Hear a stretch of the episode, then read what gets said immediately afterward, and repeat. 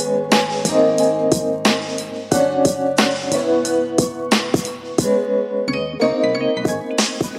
everybody, to the Locked On Lakers podcast. I'm Anthony Irwin. I am not joined by anybody. Today's going to be a little bit shorter of a show. I'm going to ride solo for it. It's a single topic show. Um, it's going to be something kind of similar to the to the player preview series that we did a little while back but it's going to be regarding the Lakers center situation. So, what we're going to do, I'm going to talk in the first segment about what we've seen so far from the guys that are currently on the roster. From there, we're going to look at two categories of, of player moving forward because I do think the Lakers are going to need to, to fill this role.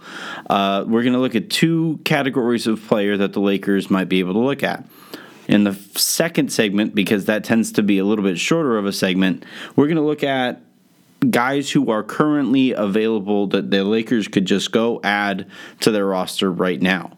And then in the third segment, we're going to talk about some of the guys that are going to be available either via buyout later in the season or because they're probably going to be available via buyout maybe the lakers could get them for cheap on the trade market. Uh, so that'll be the third segment here. Uh, as always you guys know where to find the show. Today's show is going to be brought to you by vivid seats.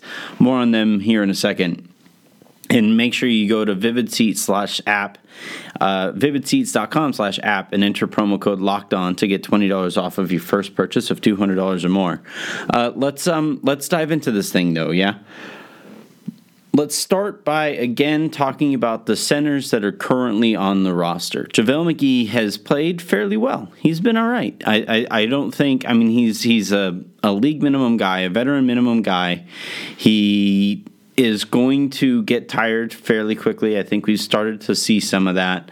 I don't think the Lakers are hoping that he plays anything close to 20 minutes, let alone more than 20 minutes a game. So that still leaves about 28 minutes across the roster right now that they could devote to to other guys who are also going to play the five. I think what we've seen thus far would indicate that LeBron isn't going to play too much five, uh, or or if he's going to, he'll be on the court. Or for the most part, he's been on the court with other guys who who start the possession on the opposing team's five. That's been Kyle Kuzma for the most part, or or Michael Beasley when when those guys have shared the court. We'll see how that works out in regular season games when when the games actually matter. But for right now, I think that's kind of sort of what we're going to see. So maybe Kuzma plays 10 minutes at the center, 15 minutes at the center. That gets you to about 20 or well 30 to 35 minutes a game. You still need about 13 minutes uh, 13 to 18 minutes per game at the center spot. Uh, maybe that's Zubac. He plays 15, 10, 15 minutes. Uh, Michael Beasley is going to play 10, 15 minutes depending on the, the matchup and, and how guys are looking out there. So mathematically, the Lakers do technically have enough bodies to get you through this. I just don't know if I trust the Lakers or the, the bodies that the Lakers currently have to really get you through those stretches where JaVale McGee isn't on the court. And and and look, I, I am trying to to to have some patience here with this. It's a concept that nobody really on the Lakers has has had much experience with. This idea of purely positionless basketball uh, with switching everything and getting out and running and, and playing down multiple positions uh, for some of these guys. We just we we don't know how that's going to work out quite right now. And and honestly, based on what we've seen, I just don't I don't think the teams that that the Lakers are are rolling with to to go small with are able to take advantage of of what you would normally take advantage of in small ball lineups. Uh, Michael Beasley hasn't really been attacking off of the dribble and getting by guys off of the dribble. He's had to do a lot of pull up in, in mid range. And, and really, if that's what you're doing, then the other team has kind of gained the advantage in terms of the shot that you're getting. Uh, Kyle Kuzma has frankly been a little disappointing in in preseason. I, I, think he's trying to do too much. I think the Lakers threw a ton at him all at the same time And I think the game is is a little too complicated right now for Kyle Kuzma. So I'd like for him to kind of get back to just being a, work off of the catch kind of guy and and get back to the basics of the game. And I just don't know if you're going to be able to do that with Kuzma if he's playing a lot of time at the five because that's it's exhausting. If you aren't used to it, if it isn't something that that you've had a ton of experience with, playing down there with with it the with guys or against guys at the five is is not great for your body. And I think a lot of you know when you watch Kuzma play and he isn't able to get by guys or or he comes up short on jumpers, I think that has a lot to do with having to muscle guys out of the key or or or work to get in front of guys in the key. It's again we'll see if maybe over the course of the season it starts to look better or continue maybe it it's a, it's going to be a slow process if that's how it's going to happen but but as of right now man I, I wish I felt a lot more uh, comfortable with with this current situation. And and look Ivica Zubac, uh, according to himself in, in a conversation he had with Harrison uh, for Silver Screen, he has gone out there and said that he got sick and, and uh, he's been working to get his legs back. And, and to his credit, he looked a little, a little bit better in, in the last preseason game that the Lakers played. But but again, I, you really want to go down that path again? Do you really want to to to trust Ivica Zubac to take steps forward in ways that the Lakers can really benefit from uh, for 10 to 15 minutes a night. I just don't I don't know if I'm comfortable making that gamble and and especially given look the Lakers kind of have an opportunity here. The the Western Conference is a little bit more open than people might have thought and if you're the Lakers and, and you can figure out some of these things early on in the season when some of the teams that you're going to be competing for playoff spots with are kind of banged up, the San Antonio Spurs are missing both of their uh, two of their three point guards. Uh, the Oklahoma City Thunder coming into the to the season banged up. The Lakers have an opportunity here to to maybe create a little bit of separation, but it's going to be tough because they are starting against really tough competition early on in the year and and they have all these other things to figure out. And if the center spot continues to be a nuisance then then maybe it's time to to consider a change. We're going to get to those changes though here in a second. I want to talk to you guys about vivid seats. Vivid seats is it look being a sports fan is all about making memories. It really is. The, there's no point in, in nobody is really a sports fan for for anything other than that, right? You you remember the first time you watched your team in person. I remember for me personally when I was a kid, my parents surprised me. I we I didn't grow up with with a ton of money, so when my dad uh, we were going to dinner somewhere, and I think it was El Torito. Yeah, it was El Torito. It was it was for like my twelfth or thirteenth birthday or something like this. And I remember we were we were leaving El, Tor- El Torito. We were finishing, and Dad was kind of looking at his watch and, and looking at the clock and, and trying to get everything kind of done. And, and I and I thought, well, wow, Dad's really interested in this preseason game. Uh, he's really interested, invested in, in getting back and watching this preseason game. And I remember we turned instead of turning right to go back to the house, we turned left and went onto the to the freeway.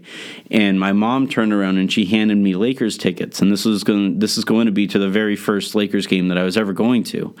And I'll never forget that moment. Mom was kind of crying. She was she and my dad. Dad had done well enough at his job that he could take us all to a Laker game, and uh, I remember my you know both of them were just beaming. I couldn't believe it. I was just completely dumbstruck.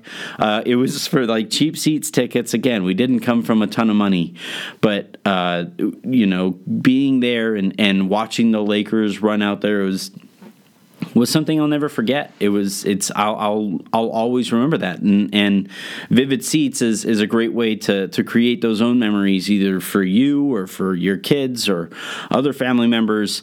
Uh, you go to vividseats.com, you enter that locked on promo code and and you create these memories. And Vivid Seats does uh, they they they show you value on on these tickets that you're that you're looking at. They uh, are are I bought my tickets when I went to the game down there in San Diego. Uh, I had the, the, entire purchase was done in about five minutes or so. Uh, if if you have to put them back on the market, there are ways that you can go and do that as well. So so head on over to vividseats.com, enter the promo code Locked On, and get twenty dollars off your first purchase of two hundred dollars or more. We're going to take another quick second here and come back uh, with with some names on the free agent marker market currently right now.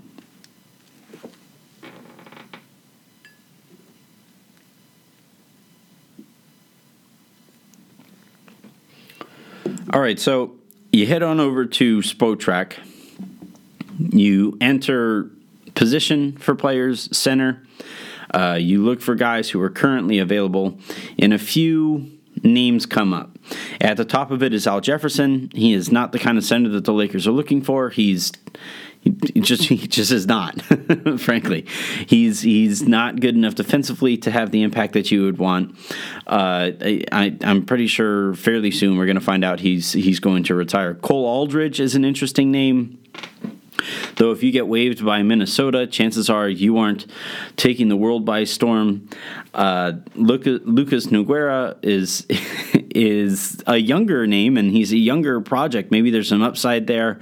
Though at 26, he's at that fringe where you kind of are who you are at that point. And the Lakers need predictability in terms of production from this spot. Emeka Okafor was waived by the Pelicans. Uh, he actually looked decent for stretches last year with the Pelicans after DeMarcus Cousins went down. So, so maybe if the Lakers just need a a warm body for you know if, if Zubac is too big a disaster or or Michael Beasley is is is incapable of stepping in though he's looked okay. He's, he's what's weird is that he's looked okay on defense, but offense he hasn't done the stuff that I was hoping to see from him this year as a, as a center. So maybe the Lakers go there and and and dust off Emeka Okafor and see what they might be able to get there. Dakari Johnson, I don't think he's ever going to get it. Uh, he has a lot of the tools that you would like to see, but I just don't know if he's ever going to get it. Uh, Giorgio is is five years away from being five years away, and Chinanu Onuaku is the last name here. Those last three guys are all three projects, and and if the Lakers were in a different spot, I would say yeah, give them a look, we'll see how see how that turns out. But again again, the entire point of this of this activity here is to find somebody who is ready to step in and not make an impact, but just be an, a, a, net neutral presence out there so that the Lakers can just honestly, all the Lakers need is somebody to protect the rim, box out, and start the transition with either by boxing their guy out and letting other guys come in and grab the rebound or or by getting a rebound and very quickly passing the ball out of there.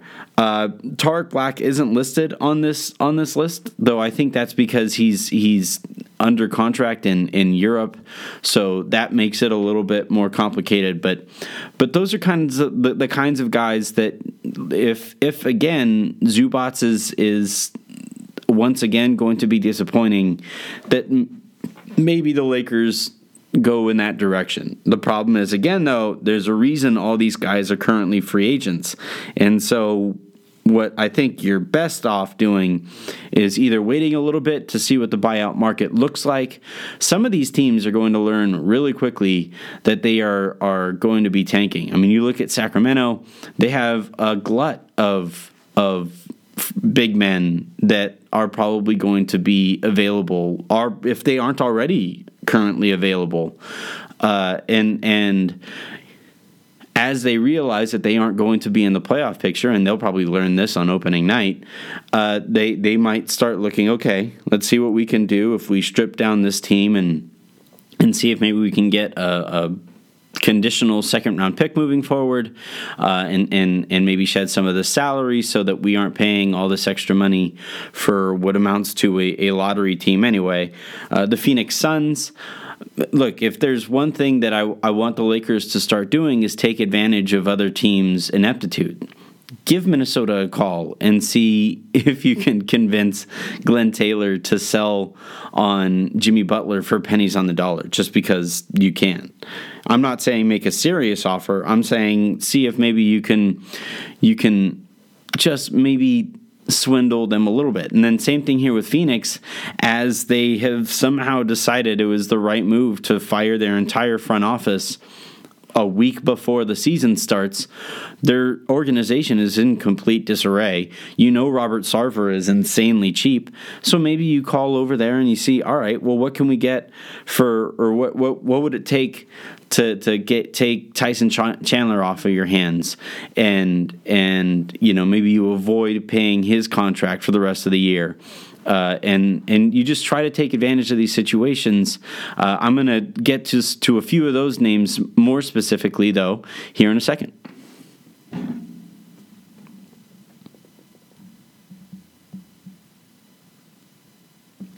So once again, I'm here on Spotrac, and uh, I'm I'm looking at guys who are are on contracts that end at, at, the at the end of the season. So DeAndre Jordan is making the most of these types of players. He's making a shade under twenty three million dollars, and I don't think Mark Cuban is going to be looking to trade somebody whom he's had an eye on for as long as I can really remember at this point. And also, like, watch for the, the, the, the Dallas Mavericks to make a little bit of noise here. I don't think they'll be in the the running for the playoffs for for very long, but but Rick Carlisle is a wizard, and they have some pieces there that are intriguing. If Luka Doncic steps up, steps in, and is immediately ready to help that team, we'll see how that turns out. Uh, so I don't think DeAndre Jordan is going to be available. Enes Kanter is is along those same lines as as Al Jefferson, right, where he's an offensive presence and, and would might help some teams offensively, but he's not the kind of player that the Lakers are looking at here or looking for here. Robin Lopez would be a great fit, but the issue with him is actually how much money he's making. The Lakers for one thing, they can't make a trade until I think it's like December fifteenth uh, at the earliest, when when contracts like Rajon Rondo's or Lance Stephenson's or Michael Beasley's become available to move. Uh, as of right now, if the Lakers wanted to make any kind of move, they would have to involve or include Brandon Ingram's $7 million contract or Lonzo Ball's $7 million contract, and, and they just, they're not going to do that, right? Well, I don't think they're going to do that at all this season, but but especially not for the type of player that we're looking at. Uh, Nikola uh, Vucevic has the same problem as Enes Kanter, and is also making that 13 in making his contract is in that 13 range as well. So the Lakers it, it makes that very complicated in trying to land him. Tyson Chandler, same problem. He's at exactly 13 million, though. Again, I, I believe the Lakers though I think they already probably have their eye on him as a buyout candidate. Uh, Marcin Gortat, same kind of thing. He's at twelve million dollars, and if if the Clippers come into the season and they're once again having problems, they fall out of the playoff race. Maybe he becomes available. Costa Koufos is one name that I think would would stand to make some sense for the Lakers. He's only making eight point two million dollars, so you can you can make a deal centered around maybe Lance and I don't know somebody else's anybody else on the Lakers who's making about two to three million dollars. Uh, even if you you know we'll see how that turns out, but but for right now, I think he's somebody worth keeping an eye on, and and he's also going to get bought out at a range that the Lakers might be able to convince him to come over. Look, the Kings are going to be terrible, and their their their front court is so crowded that it, rather than having guys be upset and annoyed or frustrated with the lack of minutes that they're getting, especially somebody like Koufos who is heading into a season where maybe he can cash in maybe one more time uh, from now on and, and maybe a one more contract that extends beyond like a one year kind of deal. So he might get kind of frustrated with with the the lack of playing time consistently and and ask to be bought out sooner rather than later. Uh, Dewayne Dedmon is uh, out of Atlanta is somebody worth keeping an eye on as well for all of the same reasons that we've talked about. Uh, Boban Marjanovic is a mythical creature worth worth watching but for some reason he just is not able to get minutes so i just he's i don't think even on the lakers he would he would have the kind of role that that that or he would be consistent enough to, to make me feel comfortable giving him any kind of role. Uh, Dwight Howard is just never going to happen. It's crazy, though, that he's only making, or he signed a deal for one year, $5.3 million. Wild how far he has fallen. Alex Ajinça is, is just not very good, but he's in that $5 million range, so you could basically just swap Lance for him immediately. Willie Cauley Stein, I think, would take more. Uh, though I, the thing that makes me nervous with Willie Cauley Stein is I just think I don't think he's particularly bright. I don't think he gets it. Uh, as much as his upside really intrigues me, he moves his feet really well for being a big. Uh, he he's pretty good as a roll man. I, would like to see how that looks, and and again, you can basically just swap Lance Stephenson plus say maybe a conditional second rounder moving forward.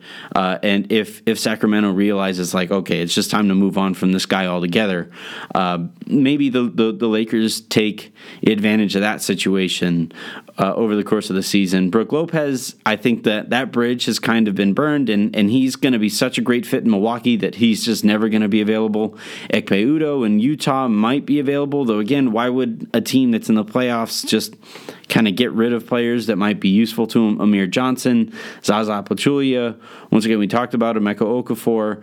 Greg Monroe is not the kind of player that the, that would help in this kind of situation. Tyler Zeller. Uh, you just kind of go down this list, and and and the the options are somewhat there, but for the most part, I, I think it's going to take time for those kinds of deals to present themselves and and I guess the the larger overriding point here is are the Lakers willing or able to wait long enough for those kinds of of deals to to become makeable? So we'll see. We'll see. I mean, Zubac did look better. Maybe he continues to take strides and proves me wrong. I just don't know. And, and Pete is actually with me on this. I just don't know if he's really necessarily a, an NBA player. And, and we're in year three of this experiment with Zubac. And, and look, the Lakers have had misses before, right? Shouts to Anthony Brown. Maybe Michael Beasley turns it around offensively to the point where he's actually taking advantage of his quickness against other bigs. Um, the other thing, too, is that I, I, I want to see what that second unit looks like with Lonzo Ball or Rajon Rondo out there. LeBron James mentioned that after the game as well, how the impact that that's going to have or that, that Lonzo's return is going to have on the bench. That's going to really help that bench unit. And, and really, given the state of their center rotation, the Lakers can use any help that they can get, especially from Lonzo Ball, who is one of the best rebounders at his position in the league already as a as a rookie. So, so I don't know. We'll see how this turns out. Uh, this was a shorter episode because it's it's multiple days between games.